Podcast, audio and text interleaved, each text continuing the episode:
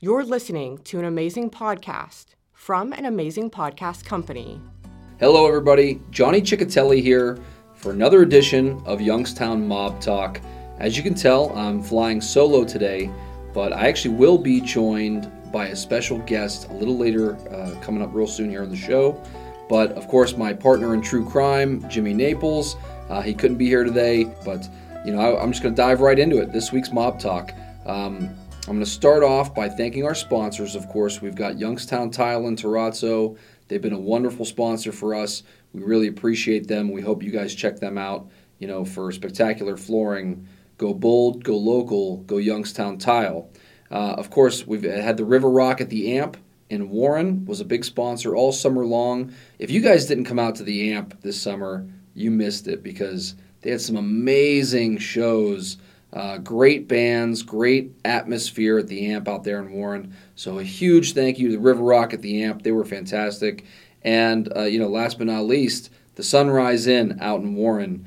The best food in Warren. Um, the burgers are unbelievable. They're huge. Uh, I love it. The pizza is phenomenal. Uh, everything you get at the Sunrise Inn is, is really fantastic. And it has a lot of local mob history. Um, just if you go there right now, uh, you'll see some old, you know, mobsters on the, uh, some gangsters on the wall, some pictures. So, you know, ask, maybe ask uh, if you see the owner or if you see any uh, waitresses or anybody, ask them who are these guys on the wall, and they'll tell you some stories. So check out the Sunrise Inn, and thank you to all of our sponsors. You know, today I'm going to get right into it. We have a guest coming up, but first, uh, I want to talk about our post of the week. If you're not a member already of our Youngstown Mob Facebook group, what are you waiting for? You got to join this group. Uh, we're over 30,000 members in just a year. So we've really grown this thing and you know people post some amazing pictures and stories, questions and you know all kinds of phenomenal stuff about Youngstown's mob history. You're going to find it right there on Facebook in the Youngstown Mob group. So search Youngstown Mob and uh, and click join because we really do. We have we have so many great stories and posts in there every week. Uh, this week, our post of the week comes from Don Corbett, uh, you know, retired police officer from the area, private investigator. He actually posted uh, a picture of several books on Youngstown's organized crime history. Uh, great for research, great for anybody who just wants to learn more. Uh, maybe it's a hobby that you want to you want to find out more about the the organized crime history, the mob history here in Youngstown. Don posted a picture with some phenomenal books. Um, I just want to add to that real quick. You know, there's a couple that he didn't have included on there. Um, you know, first and foremost, uh, the former Youngstown police chief Eddie Allen uh, wrote a book called Merchants of Menace: The Mafia, and that's a very um, very informative book from the time that he was the chief of police in Youngstown which was the late 40s to the early mid early mid 50s. Um, so you'll hear a lot about if you read that book, you'll see a lot about Joe DiCarlo, uh, Sandy Naples, all those guys. Um, that's called Merchants of Menace. I highly recommend you check that out. There's another one by a former FBI agent. Uh, I believe he was the head of the uh, the FBI office in Cleveland for a while. Uh, his name was Joe Griffin, and his book is called Mob Nemesis. I recommend you check this book out because there's a lot of good stuff in there, uh, especially about the meetings of the Cleveland crime family boss, Jack Licavoli, and the Carabbias and some other Ray Ferrito and guys like that. They all met on uh, a boat on Mosquito Lake in Trumbull County. Uh, if you grew up here in the Mahoning Valley, you, you know Mosquito Lake, but it's pretty pretty interesting to hear and to read um, you know, how the mob would have meetings on Mosquito Lake uh, to talk about whacking Danny Greene or, or you know other other items on their agenda. So, uh, Mob Nemesis by Joe Griffin. Uh, of course, Alan May's Welcome to the Jungle Inn. That was also not included on that uh, in that picture. Um, that gives a lot of good history of uh, of the Jungle Inn in the Trumbull County area. Uh, that's from our friend Alan May.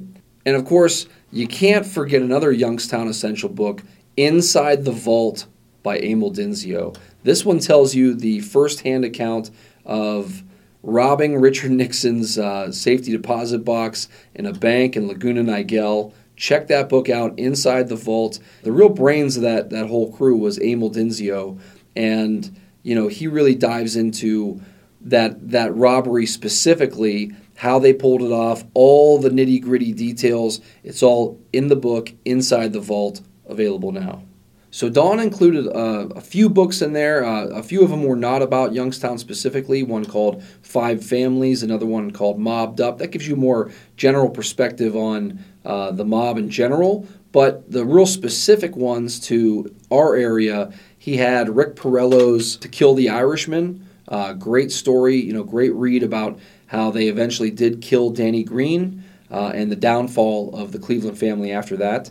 Um, he included Super Thief, uh, uh, again by Rick Porrello. This was the story of Phil Christopher, who, you know, whether you believe it or you don't believe it, he was, uh, you know, part of a lot of burglaries, a lot of heists.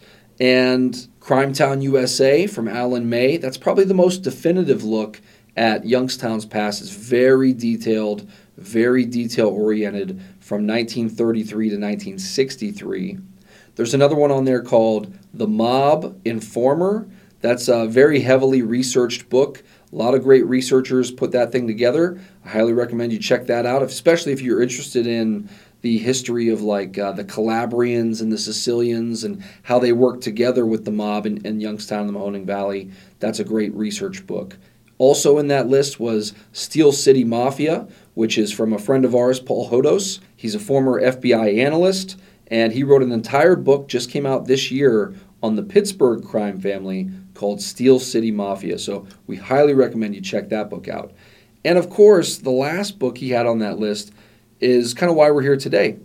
It's called Truth, Not Deception The Demise of GM. And it's really about uh, an incredible uh, case. A lot of people you know, you might have grown up in this area and never even heard about this case. If you're of a certain age, you did hear about this case and it was very infamous. So we're going to talk about that here uh, with our special guest right after the break.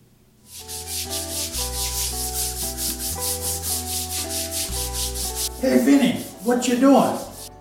Trying to get the stain out of the carpet. What is that? Red wine? Um, yeah, yeah, it's red wine. Yeah. You should get some nice tile or terrazzo in here. Frankie, this is Youngstown. Where you get some nice terrazzo at? I know a guy. Yeah, you know a guy.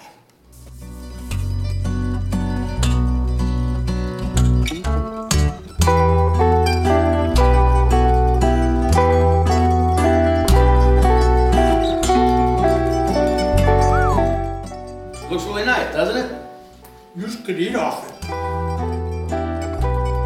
For spectacular flooring, go bold, go local, go Youngstown Tile. All right, now I'm joined by Gary Bonnell. Thank you very much for joining me, Gary. Thank you. All right, so Gary wrote a book called Truth Not Deception. Um, it's available right now on Amazon. You can go out and get it. You know, I highly recommend it. Uh, Don Corbett, as I just mentioned earlier in the show, posted a our, our Youngstown Mob post of the week. He put a bunch of books that he said was essential reading if you want to know Youngstown Mob and organized crime history. And Gary's book is in there, uh, Truth Not Deception. So uh, thanks, Gary. Um, real quick, you know, tell me a little bit about yourself and you know why you wanted to write this book. Yes, um, going back about 39 years, close to 40 years. I worked for General Motors in Lordstown, and that's when I became associated with uh, Ben Marsh in a situation with uh, Bill Milano. And uh, real quick, who was Ben Marsh? Ben Marsh was a security guard that was assigned to the van plant because of an agitator come over and spat in my face. His name was Bill Milano. And, And tried let's to set- start a fight. And let's set this up for folks as well. You worked at General Motors, Lordstown. You yes, were I was in supervision. okay. This was what year? Um, 1972. All right. So we're in the early 1970s, which, if you know your Youngstown mob, that was a pretty wild era. Um, some of the characters that controlled the area back then. So, all right, we're early 1970s. We're in General Motors plant in Lordstown, Ohio. Um, big area, you know, it's a big business around these parts. Um, General Motors had a lot of sway. So, what was your position? My position was foreman, Okay. Uh, supervisor. Uh, I really was assigned all over the plant at periods of time. And what did they make at this plant? Vans, G10, G20, and G30 vans. Okay, so these are, uh, you know, General Motors is pumping out these vans. How many of these vans would you say they, they pumped out in a year? Oh, about 30 an hour. 30 an hour. Yeah, Okay. So they're going, and they sent these things all over the world, right? that is correct. Okay, so that was a pretty big plant. And, you know, at a time when the Youngstown steel mills are collapsing and starting to, starting to really deteriorate and eventually fold, General Motors takes a very prominent, uh, um, you know, spotlight in, in Youngstown. Well, there was a, a, key event uh, during the time that I hired in from 70 to 72 was that the, uh, at that time, it was Chevrolet Motor Division. It was different management within management.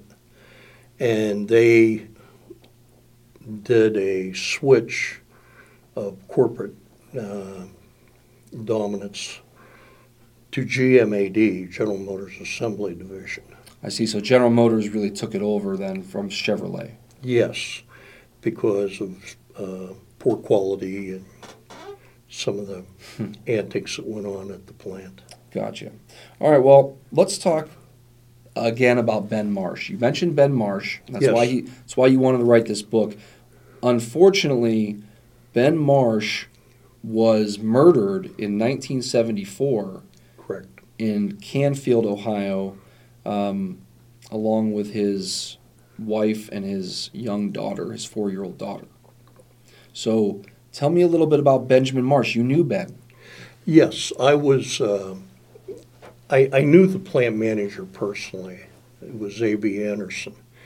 And when I had this gentleman come over um, and spit it in my face and try to start a fight, I was kind of perplexed. I didn't understand what was going on. So I called Anderson up and uh, he assigned, he says, uh, I'm going to assign a security guard, which I have great faith in, was Ben Marsh, uh, to the plant and to keep an eye on the situation, what's going on. And uh, he did that. He sent Ben over, and that was my introduction to him. Uh, actually, the first introduction was is when he escorted Mr. Milano, who was alleged, and Ben told me, he said he was alleged to be the numbers head of the numbers narcotics ring at GM Lordstown. So uh, Ben escorted him out of the plant, but during the conversation, he spat on Ben. He spat again on me and threatened to kill both of us and our families. Wow. So he was fired then from General Motors. Not then. Uh, they had progressive discipline, a balance in 10, a balance in 30 days. And, and I had him up to a balance in 30 days one more time. He would have been discharged. But uh, Ben came to me one day and we had lunch together. We had developed a good friendship there. And Ben came to me and he said, uh, I, I think there's some problems with drugs being put in the vans. And I said, okay. And he said, um, every, every one of the vans had a sequential number on the windshield on, on a bright paper, and I think it was a, like a yellow, showing um, what the sequence number was. Okay. And Ben said, if I call you, because I was in what was called final process, where they started the van up, pulled it off the line, and either shipped it or pulled it inside, repaired or repair.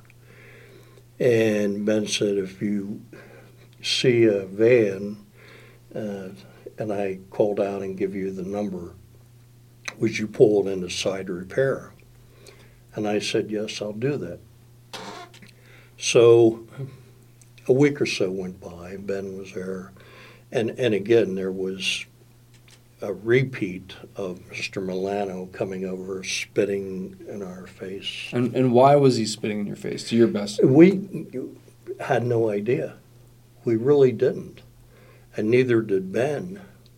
But it became obvious a little bit later because uh, he didn't want Ben there, obviously threatened us every time that Ben escorted him out of the plant, which was a total of three. Um, threatened to kill us, threatened to kill our families. He contacted my home. Wow. Uh, called my wife up, and Mo- Mr. Milano did. And he was very, very abrasive individual. so, What do you say to somebody that calls you? And what did you have any react? I mean, on the phone, somebody's threatening you in this manner, and Just what, hung what up. do you say? You just hung up on him. Yeah. Call the police. well, no, I just hung up on him. I went to management Okay. over. Tell me a little bit about General Motors security because I'm I'm interested in this. After this murder happens, this we'll get to the the why and the when, but after the murder happens of Benjamin Marsh and his family, the case is investigated by Mahoning County Sheriffs, but it's also investigated by General Motors Security, which I thought was kind of interesting that they had as much um, say in the investigation as they did. So, tell me a little bit about General Motors security and, you know, what the process was. For Well, what I knew at that point was that we escorted him out of the plant on about three occasions and had a repeat of spitting, spitting on us and um, threatened to kill, kill us and kill our Yeah. families. And uh, after about the third time that it was taken out, uh, he was taken out. Um, ben called on the phone down in the final process, and he said, uh, "Here's a certain number. It's a blue Beauville van coming down." And he said, "Can you pull it to the side, repair?" He said, uh, "I'll be down." So he obviously was on the second floor. So he came down, and he said, uh, "Can you take the cargo door side panel off?" And I said, yes, but I said, I don't know if that's the thing to do because it was very tense there coming strike time. And he said, I said, I'll take it off. So I got the air pistol and took the screws out of the trim panel. And this was a Beauville, this was a passenger van okay. and took the uh, side panel off, and there was a bag in there, uh, approximately a two gallon bag, zip- Ziploc type. And um, he pulled it out, had a white substance in it, and uh, he said, Bingo. He said, Is there any black sacks around here? And I said, Right there you know, garbage sacks. And Okay. he said, we'll put it in that garbage sack. So we put it in the garbage sack, and he said it was close to the end of the shift when this happened. And he said, I'll, he said, I want the two of us to go over and see A.B. Anderson, the plant manager. Yeah. And he said, Can you give him a call and tell him we're on our way? And I said, Yes. So I did. And we went over and visited Mr. Anderson with the bag. took the uh, the two gallon, approximately two gallon bag out of white substance out of the trash bag and laid it on his desk. So he looked at me and he said, uh, Gary, do you know what that is? I said, I don't do drugs. I said, I couldn't tell you. But you knew it was drugs, but Right. you just didn't know what it was. Right. Okay. We suspected. Mm-hmm. And he looked at Ben and he said, um, Ben, can you identify what it is? And Ben says, uh, probably. He said, if you allow me to unzip that bag and it has a flowery smell, uh, he said, I could almost guarantee it's cocaine. So you found the drugs in this van, right? Right. Let's talk real quick about since you mentioned the numbers racket and at, at- that was going on. Let's fill people in who aren't aware. How many people worked at General Motors estimated at this time? The, the Uh, plant in Lordstown. between the van plant, the uh, car plant, the Vega plant, and the stamping plant, approximately 13,000. Thirteen thousand people. So they made these vans, and they made uh, Vegas, Vegas, And Chevy then- Vegas, right. and Correct. And then they made parts, the stampings for that. And there was about thirteen thousand people that worked there. Yes, So approximately. I know that the mob had controlled the numbers racket at the plant with the union members and basically anybody at the plant. The the mob had numbers runners in Youngstown for decades and decades, and by 1972, I believe that was the very end um, of you know towards the end of, of the uh, of, of the numbers the bug in Youngstown because the the state lottery in Ohio becomes legal not long after this, but at the time the, the they would run the numbers and I, I was told by guys that worked at GM that oh well yeah everybody played. Yeah everybody played. You had to play. Everybody played. Everybody played. I've heard that a lot from people I've talked to. So it was pretty lucrative and I know that even later in later years it becomes a bargaining chip amongst mobsters. Oh I'll give you the numbers racket at Lordstown. Uh, that's a deal that Joey Naples promises somebody later on in you know future years. So it was very lucrative, and at that time, I want to set up too because again, our audience is pretty knowledgeable about the mob in Youngstown. The guys that controlled that the areas back then, you had Cleveland and Pittsburgh, the the family members, representatives for these families. You had Trumbull County, which is where Lordstown technically is, uh, right there where Lordstown, uh, Trumbull County and Mahoning County kind of come together. Uh, it's pretty close, but it was still Trumbull County, and Trumbull County was Cleveland territory. And the the people that ran most of the gambling out of um, the Cleveland family, you know, at that time, we're talking 1972, Tony Delsanter, Tony Dope Delsanter was kind of the overlord of Trumbull County. He had the Carabbia brothers were doing work for him. There was Joe Perfetti that did a lot of gambling operations in, in Trumbull County. And, you know, you're mentioning uh, Mr. Milano here at, at GM was a representative of the numbers racket. So they also had, And he was also a union rep. there you go, there's a lot of union ties and, and mob ties, everybody knows those. But they also had prostitution on the overnight shifts, which is another big mob racket, of course, in Youngstown for years and years.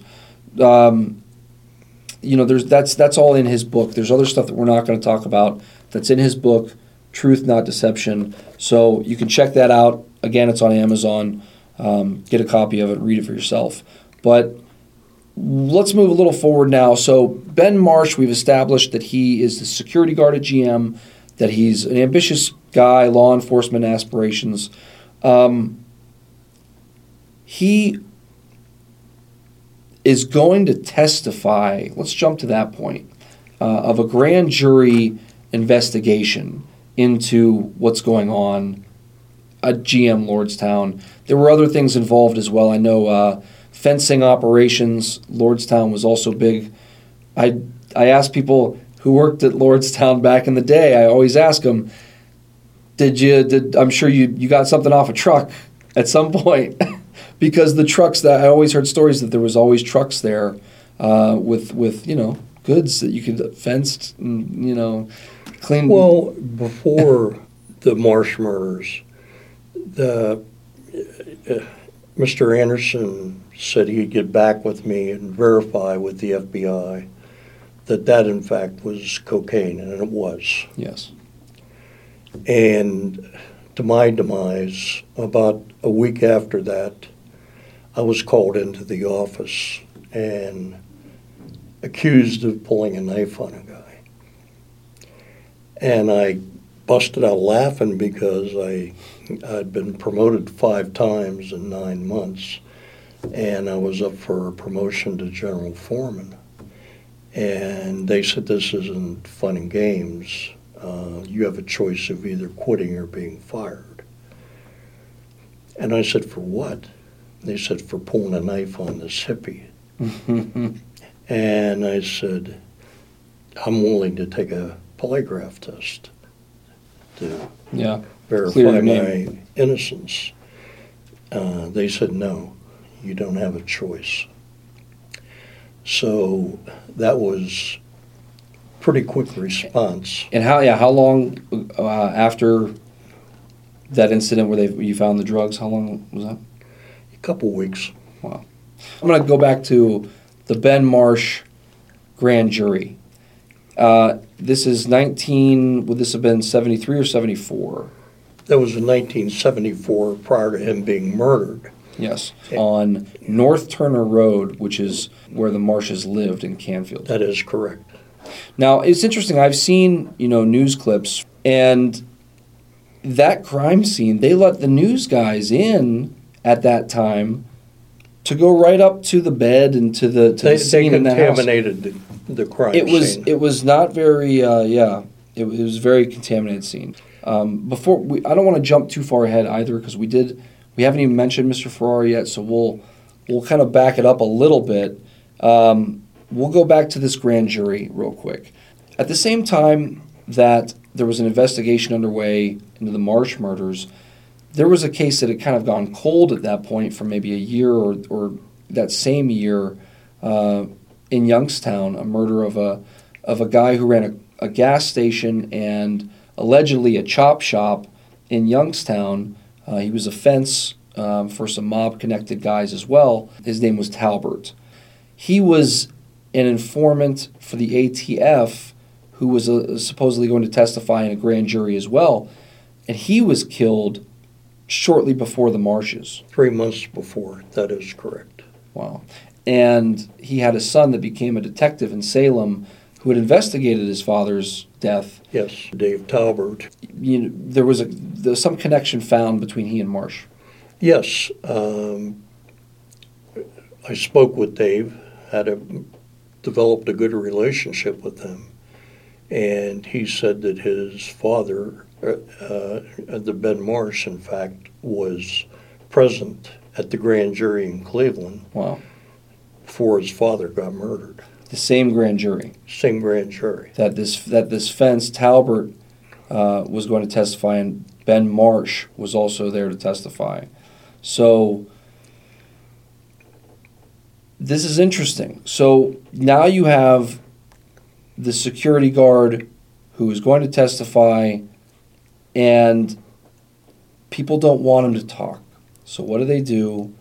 They hire a hitman or a killer or somebody to come in and kill him. Now Ben Marsh worked the overnight shift at his job and came home and slept during the day. Correct. And so they must have known this. Whoever whoever committed this act, um, they come to his house out in Canfield, break into his house through a side door of the garage. Whoever did this broke into the house, kicked in a screen door to get into the house from the garage, went to the bedroom, found Ben Marsh there, killed him um, pretty violently and very horrifically. But sometime when this was happening, Mrs. Marsh, Marilyn Marsh, came home with her two children. That is correct. And you might have heard me say before this was a triple murder. It's because there were three people killed, but there were four people in the family. So there was Benjamin Marsh, who was uh, 33, I believe, or 30. How old was Ben Marsh when he died? I'm- I think he was 33. and Marilyn Marsh was around the same age, around that same age. And then you had um, four-year-old Heather Marsh and a, a young baby boy as well. One year old. And so the killer has just killed Ben Marsh in his bed, in his own bed in his house, and he goes to leave, and the family comes home, tragically. Um, they kill the mother, shot her, she died. Then they horrifically killed the four year old daughter with uh, the butt of the gun. And they did not kill the baby, although they left this baby there.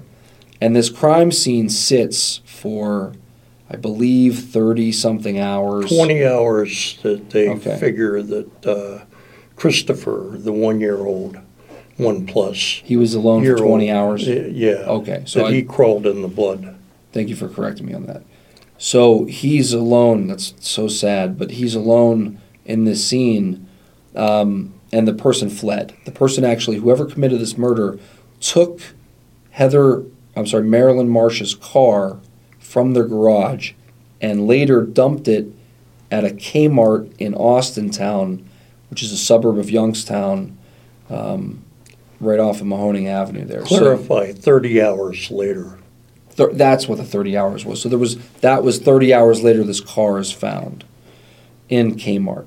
Someone allegedly saw a woman saw someone near the car or getting out of the car and they made a composite sketch which changes a few times over the investigation but there was somebody you know witnessed around that car that got out of that car and uh, and that made the investigation later and we'll get to that in a second but that was the scene. So we know if you know Canfield Township, North Turner Road, it's kind of out there in you know country area.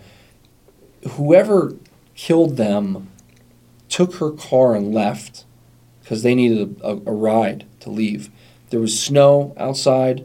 This is a winter in Ohio in Youngstown, and they took this car and they dumped it somewhere else. Well, that tells us right away that someone else brought them to this to this you know crime scene and probably panicked when the family came home and left them there. So, you know, there was some evidence found at the scene including a cigarette butt that had been lit on both ends. That is correct. There was DNA, two DNAs on the cigarette butt.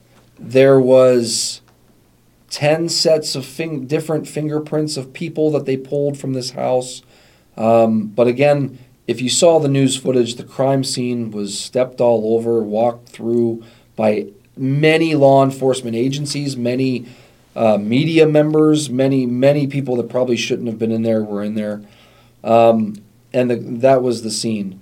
But he was a friend of yours. I want to go to your personal connection here. When Benjamin Marsh was killed, how did you find out? I received a call from uh, A.B. Anderson, Your former plant manager Your plant manager in Lordstown. at Lordstown from California, and told me of the murders. So now he had left as well. He was in California. Yes, and he said he was threatened also. Wow. So he notified you of the murders, and, and what was your what did you think? What, what, what you know? I was I was really shocked because Ben and I, when the time from the time I left, was obviously about two years until he was murdered. Mm-hmm. All kept in contact. Ben would come over every week, every other week, and have lunch with me, and we'd sit down and talk about Yeah. what was going on. He said it was a blessing that you left. He said it's getting pretty, pretty bad over there. And I said, um, I asked him a question. I said, "Are you, are you involved with the FBI?" And he said, "Yes." He was a confidential informant. And I said, "Well, where where was the drugs? Where were the drugs coming from? And he said they were coming from Colombia, being stored in trash cans in Florida, in the backyards. And how they discovered that was that there was a flood in Florida, and the trash cans were buoyant, floated to the top of the surface, and that's how they discovered it. Well, that's a that's a the whole the narcotics stuff here, the flow of narcotics into the area. You know, that's a whole nother episode of Youngstown Mob Talk with um, the the Colombian connection and, and all that that they had. There was that's a that's a pretty big thing. But we'll stick with GM and, and this tragic case and, and your book for this episode. The Vindicator, the newspaper, had been covering it. Um, seems like a pretty big case. GM is a big, big force in the valley, the Mahoning Valley. Who investigated the case after after the murders? The, the Mahoning County Sheriff's Department. And it was, but I, bel I believe that GM had also had some kind of uh, role in the investigation. Yes, and matter of fact, that's part of the title of my book. Where is the GM Marsh murder file? At the time uh, of the uh, of this investigation, the Mahoning County Sheriff's detective who was in charge here was Ed Nemeth. Now, if you're from Youngstown, Mahoning Valley, that name's familiar. We'll tell you why in a little bit. But Ed Nemeth was the detective who was in charge of, of this investigation. He took good notes. We know that because they came out later in the tr- in this trial. But the investigators get a tip that one of their files on a possible informant is going to be stolen. Now, explain this to me because I still don't quite understand this either. They get a tip. The this is a GM security person gets a tip that their file is going to get stolen from his car because he keeps it in his car. Mr. McIntosh was the individual that was head of plant security at General Motors. He and Mr. Nemeth worked hand in glove in the sting operation that was So- about yes. to appear. So the head of security at General Motors is working with the, the Mahoning County Sheriff's detective on the investigation. Uh, and they get a tip that someone is going to steal one of their files on a potential informant. And again, I just don't understand why he would keep it in his car on the lot there in Lordstown. It didn't. That didn't. You know. Maybe I don't know. Maybe he didn't I don't- trust. I don't maybe he didn't trust anywhere in the plant. I don't think anybody does.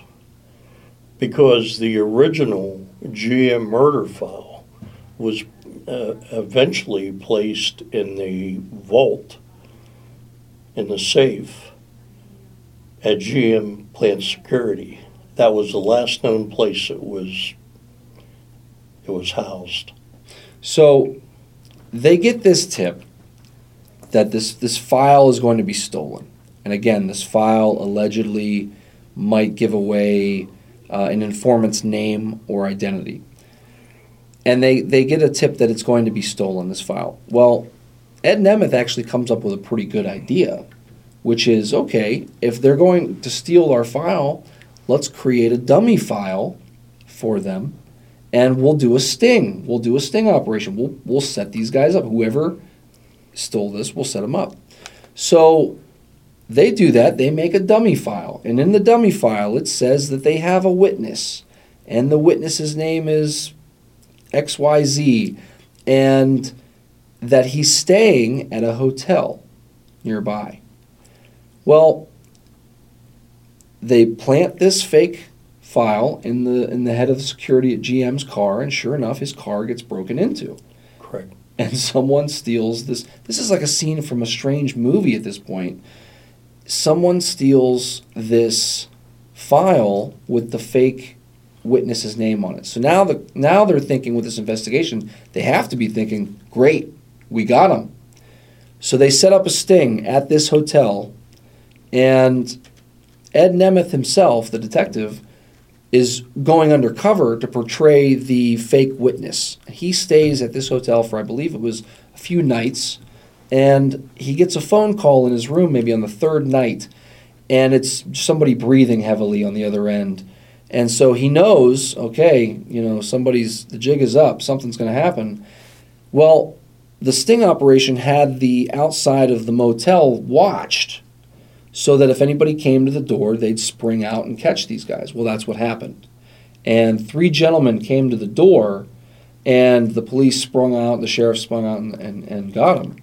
And uh, who were those gentlemen? There were four people total. There was three at the door. Um, they were Robert Parks, Paul Parks, and Mr. Ferris.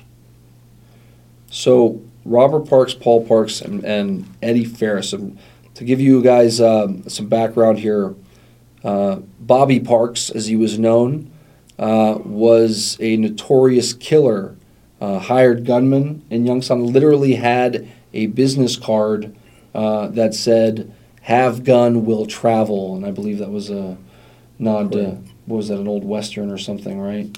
Um, and so he had a brother named Paul Parks who was alleged to be involved with him.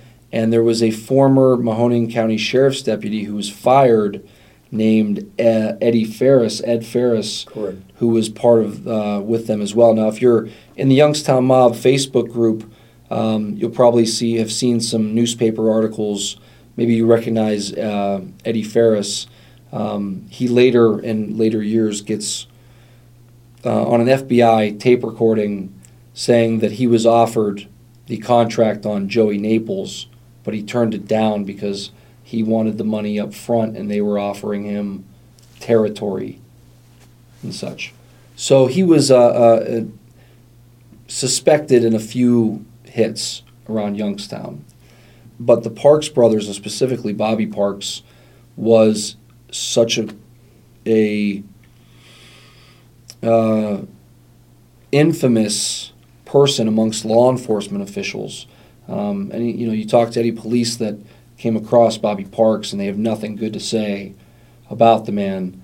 Um, but he ended up dying in prison for two murders that he committed uh, in Girard in the 80s in Girard, Ohio, when he was hired to kill a dentist and the dentist's wife or new wife or girlfriend. And um, he killed, I believe, two people, shot the dentist. Didn't, he didn't die. But uh, Mr. Parks was prosecuted for those crimes. His wife flipped, and uh, she was the, the main witness against him. And he went to life, served life in prison, and died in prison. Um, 2010. now, I want to go back to this investigation. These are the guys that show up at the hotel door where Detective Ed Nemeth is inside pretending to be this guy. So he opens the door, sees these three guys, they the cops come out, the, the sheriffs come out, they arrest these guys. What happens then? They arrested not only those three, but down at the corner of the street, of the block, was Mr. Spanetti, Mr. Span. What's his name? His full name? Um, I couldn't tell you his first name. I believe William, Spanetti. because there was a few. He had brothers as There well. were, there were two brothers, that's correct. But this was a William Span, is, is how I, in my research, I came across the name William Span. And he was down at the corner supposedly with the guns. Um, he bragged about that he was going to, uh, that they were going to murder whoever was in that room. Who d- allegedly did he brag this to? Um, to my understanding, it's in the police report that Okay. he made the made the comments. But who appears? But the mob attorney, none other than Mr. Carmen Policy. Okay. And to my understanding, he appeared on the scene, according to the transcript in my book. And they walk. Again, before we go any further, this is all in a trial transcript, and we'll get to this, this trial. But this is all in the transcript that is available on Gary's website, um, truthnotdeception.com. You can actually download the trial transcript. It's a very great resource. 900 some pages. And so, if you want to dig into more of this, the the case that we're talking about here, so I'll I'll come back now. The three gentlemen at the door, and the four of them, I guess, altogether, they get arrested. Um, at least the three at the door do, I know. And they get pulled in and arrested and sprung. Lawyer comes, takes them out, right? And nothing ever happens. This case goes cold. Now, this is their lead suspect, this guy, Bobby Parks. Um, you know, a notorious, like I said, a notorious killer, had had killed a guy, I believe, at the end of the '60s, and got sentenced to a pretty stiff sentence, but then got out within like a year. You know, they was reduced to a manslaughter charge, and he got out. Uh, killed a man named Packner um, in on Glenwood. Uh, was a- Walter Packner. Walter Packner was a um, Wells Fargo security guard, I believe. Um, so, but he got out of prison right after that, and his name has been attached to something like 40 murders, not just in Ohio. We're talking Bobby Parks, not just in Ohio, but on the West Coast as well. bragged about it in jail that he committed 42 homicides. He's their number one suspect. They got him at the motel, but they had to let him go. There was no guns. That's what they said in the police report. In Ed Nemeth's report, it says that they were released. They had no weapons with them. They were questioned. The lawyer came in. They were released. But we mentioned the name Talbert earlier. Um, Rob Talbert, who was murdered around the same time that Benjamin Marsh was murdered, and was also going to testify before a grand jury, had two sons. And they both investigated their father's murder for many, many years. Yes. And, you know, Rob Talbert Jr., correct me if I'm wrong, Correct. was actually in touch with Ed Nemeth, the former uh, detective who investigated this case. And he asked him about Bobby Parks, who he had, they had caught at the motel. Tell him what he said. Robert Talbert Jr. was speaking with Ed Nemeth, and Ed Nemeth said that Robert Parks, which makes sense, was never without a gun, turned around and had a sawed-off shotgun under his trench coat Wow. when he when he entered the motel room. And we talked to, you know, the the the Talberts as well. It's crazy to me that, you know, Ed Nemeth, who at that point becomes the Mahoning County Sheriff, and he's actually later implicated for taking mafia money. I don't think it was ever prosecuted. I don't think it was ever. Uh, um, Worked for Ray T. Davis. he worked for Ray T. Davis, a sheriff as well, who was also corrupt. And at, at, at that point, up until you know through uh, Phil Chance, you know, corrupt Mahoning County sheriff, who surprisingly was one of the sheriff's detectives who worked the Marsh case. You know, a lot of those guys from trafficking on, you know, they they all were, were taking money from for years and years. Ed Nemeth, I don't believe, and I could be wrong on this, that he was ever prosecuted, but you know, um, he was definitely implicated. Um, but Well, what was also very strange was that um, within a year or so after the murders, both McIntosh, head of uh, GM Security, McIntosh's daughter, and it was never publicized, but it was found in his obituary by the Talberts that he, in fact, worked at the Oklahoma citation plant alongside of McIntosh. Ed Nemeth. Ed Nemeth yes. So yeah, this is where it gets. It just keeps getting stranger. This case, the more you you you you pull at the string, the Ed Nemeth was the detective again from the the Mahoning County Sheriff's Office who investigated this case in 1974. Uh, the case eventually goes cold. Did did Bobby Parks have a gun with him on the night he was arrested? Did he not have a gun? You know, Ed Nemeth. Either way, the case goes cold, he leaves the sheriff's department and goes down. Where was it?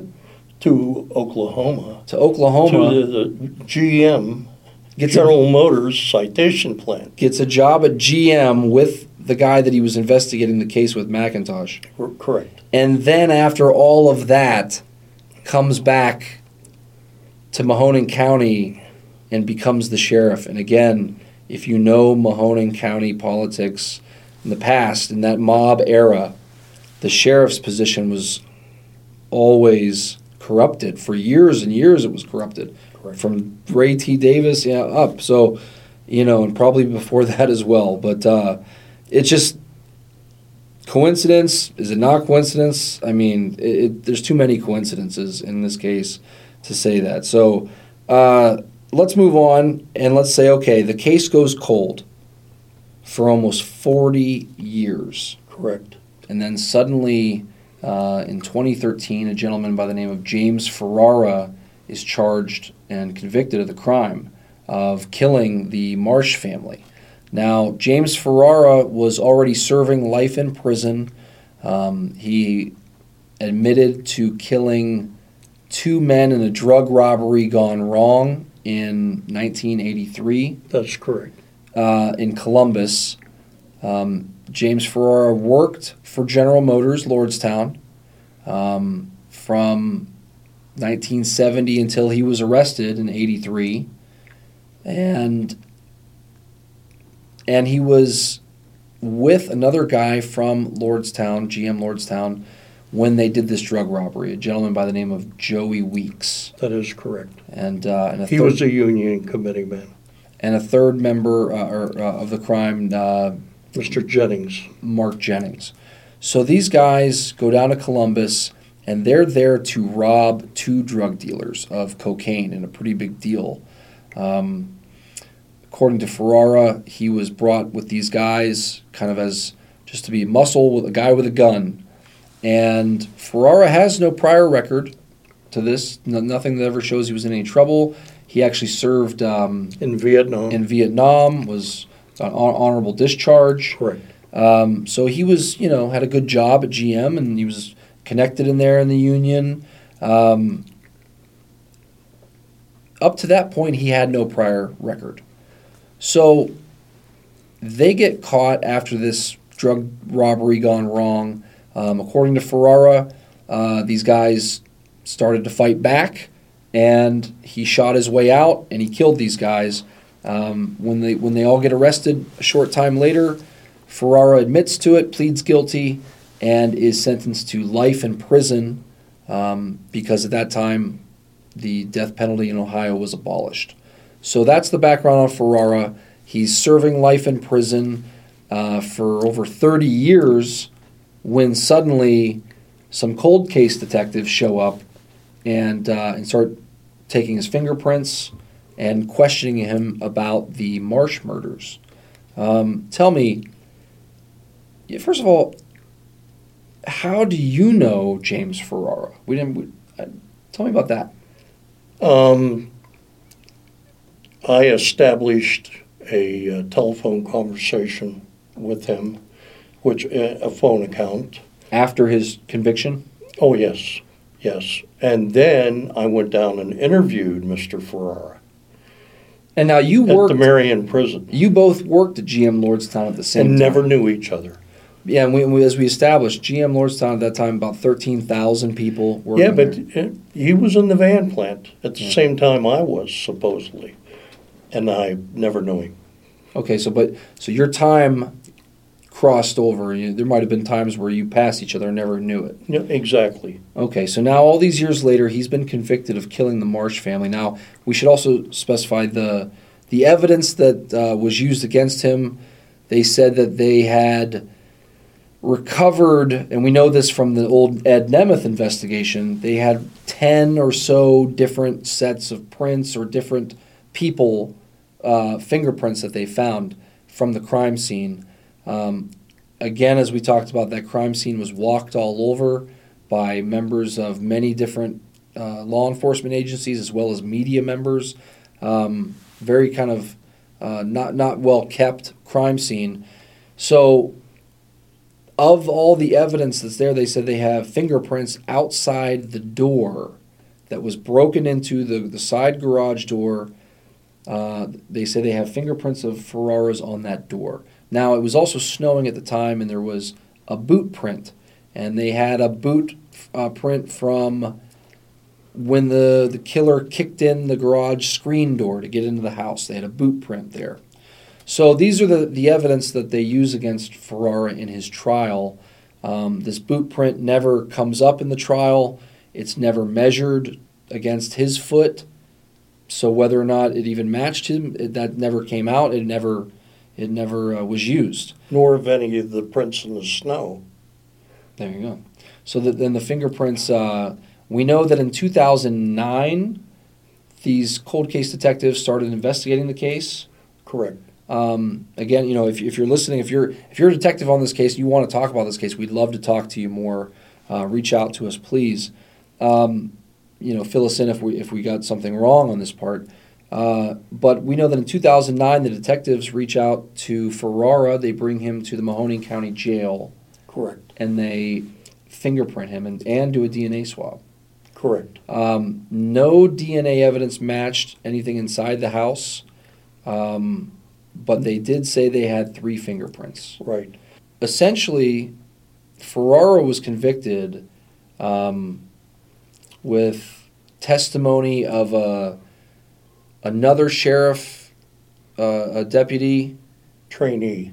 okay, who, who said that he had a conversation about guns with Ferrara and these fingerprints, and, and that was enough for the jury. Now, Ferrara has denied from day one that he had anything to do with this case. Um, you know, took great offense to the notion that he killed a child, um, but said he never had never been to this house, uh, didn't know Marsh, and you know, was innocent of these crimes. So he's maintained his innocence since day one. Uh, and again, this is a guy who pled guilty to his other crimes and admitted to killing those other two guys and is serving life in prison, you know, as we speak and as he was being uh, put on and, trial. And they never did a polygraph test to Mr. Ferrara. Okay, so so clearly, again, it was the evidence. The, the main evidence used against him was these fingerprints. Correct. So he was uh, convicted in 2013, and was he sentenced? Do you know what what, the sentence was? Do you remember? yeah, life. So he was already serving life in prison, so they just tacked on life. You're never getting out. That kind of Right. Yeah. So Because he, he could have been paroled at that time, especially during the COVID. He would have been paroled. paroled for the first crime Yeah. From 40 years ago. So 50 years ago at this point. Jeez. So. All right. Well, it's you know Gary ends up getting subpoenaed, and could have been a witness in the in, in the Ferrara trial. Uh, you tell me you you brought up. Um, they did, did the cold case detectives reach out to you, or did you reach out to them? They reached out to me. And what what did what were they interested in you? What what did you say that was They, so interesting? they were interested in the Marsh murders. the the stories that you told us earlier from your time working at GM and the death threats made against you and, and Marsh. Correct.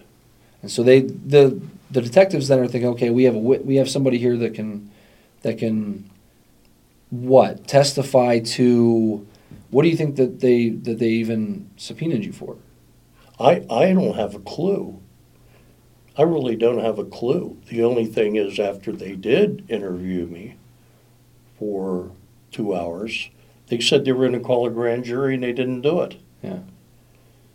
And, the, and I asked them the reason why, and Mr. Mondora said because Mr. Gains did not like my eight page letter to the chairman of the board. So I said, I bet he didn't. So um, back it up again. This is would be the the prosecutor at the time, Paul Gains, who again, if you're if you're if you know um, Youngstown Mob Talk or Crooked City, uh, you're familiar with our former prosecutor who was, you know, had a long career, 25 year career as prosecutor. You wrote. You're saying that you wrote an eight page letter to whom? To the chairman of the board, Of, Thomas Murphy Of General Motors. Motors. and the numero uno, and the president. To the two of them, the president, Pete Estes of General Motors. And when did you write this? Um, I'd have to look at the date. Estimated. What would you say? 2013, right right after this? Oh no no Before. no no! This letter I mean, was uh, written written prior to me returning to General Motors. Okay, so years. Okay. Yeah. So you had then been, so let's fast forward, you've been subpoenaed in this case um, to be a witness, to possibly testify, to give background information, I guess, um, on these threats that were made against Mr. Marsh. We're assuming, because Gary was never called in the trial, um, you were actually sequestered. I was sequestered. I wasn't allowed to be in that room. Okay. And so you never you never come to, to testify. You're not the only one on the witness list who doesn't testify in this case. There's actually a few other few other names that just the witnesses were never called. Um, it's interesting. I, I've actually begun my own investigation of this case. It's a it's a pretty you know involved thing. There's a lot of uh, coincidences, if you believe in coincidences. There's a lot of that in this case. There's a lot of you know go, all the way going back to the, the the Bobby Parks thing. You've got so much in this book, um, prior background information about your time at GM, uh, everything about the Marsh case. Some you know there's photos in the, in the book. There uh, things that are um, And the files. fact they tried to take my life. It's a pretty wild book, and it's, you know, it, it, as somebody who tells stories for a living, you see why I'm interested in this case. I mean, there's there's just so much to it, um, and so I, I'm kind of doing an investigation as well into this and saying, you know, it's an interesting part of that era, and, and as we do Youngstown mob talk, it's not directly the mob, as opposed to you know, there are mob elements to it, mob rackets, mob higher forces controlling things, calling shots. Who ordered the Marsh murder? You know, that may have very well been directed, you know, m- more directly associated with the mobsters of the era that we think. Um, so I'm, I'm definitely interested. You know, I'm glad I got your book here, and uh, it is definitely worth a read. It's available on Amazon. You can actually find the whole trial transcript from the James Ferrara case on truthnotdeception.com. Gary's done a lot of great, you know, uh, uh, legwork to get that for us. Um, it, it's really interesting stuff. Gary, thank you for coming on Youngstown Mob Talk. You're welcome. All right, once again, thank you to our sponsors. Um, Sunrise Inn out in Warren. Get yourself some good food. Of course, River Rock at the Amp. They did a great show, all a great series all summer long. And Youngstown Tile and Terrazzo, some amazing flooring. Check them out. Um, until next time, I'm Johnny Chechitelli. Ciao. That was an amazing podcast from an amazing podcast company.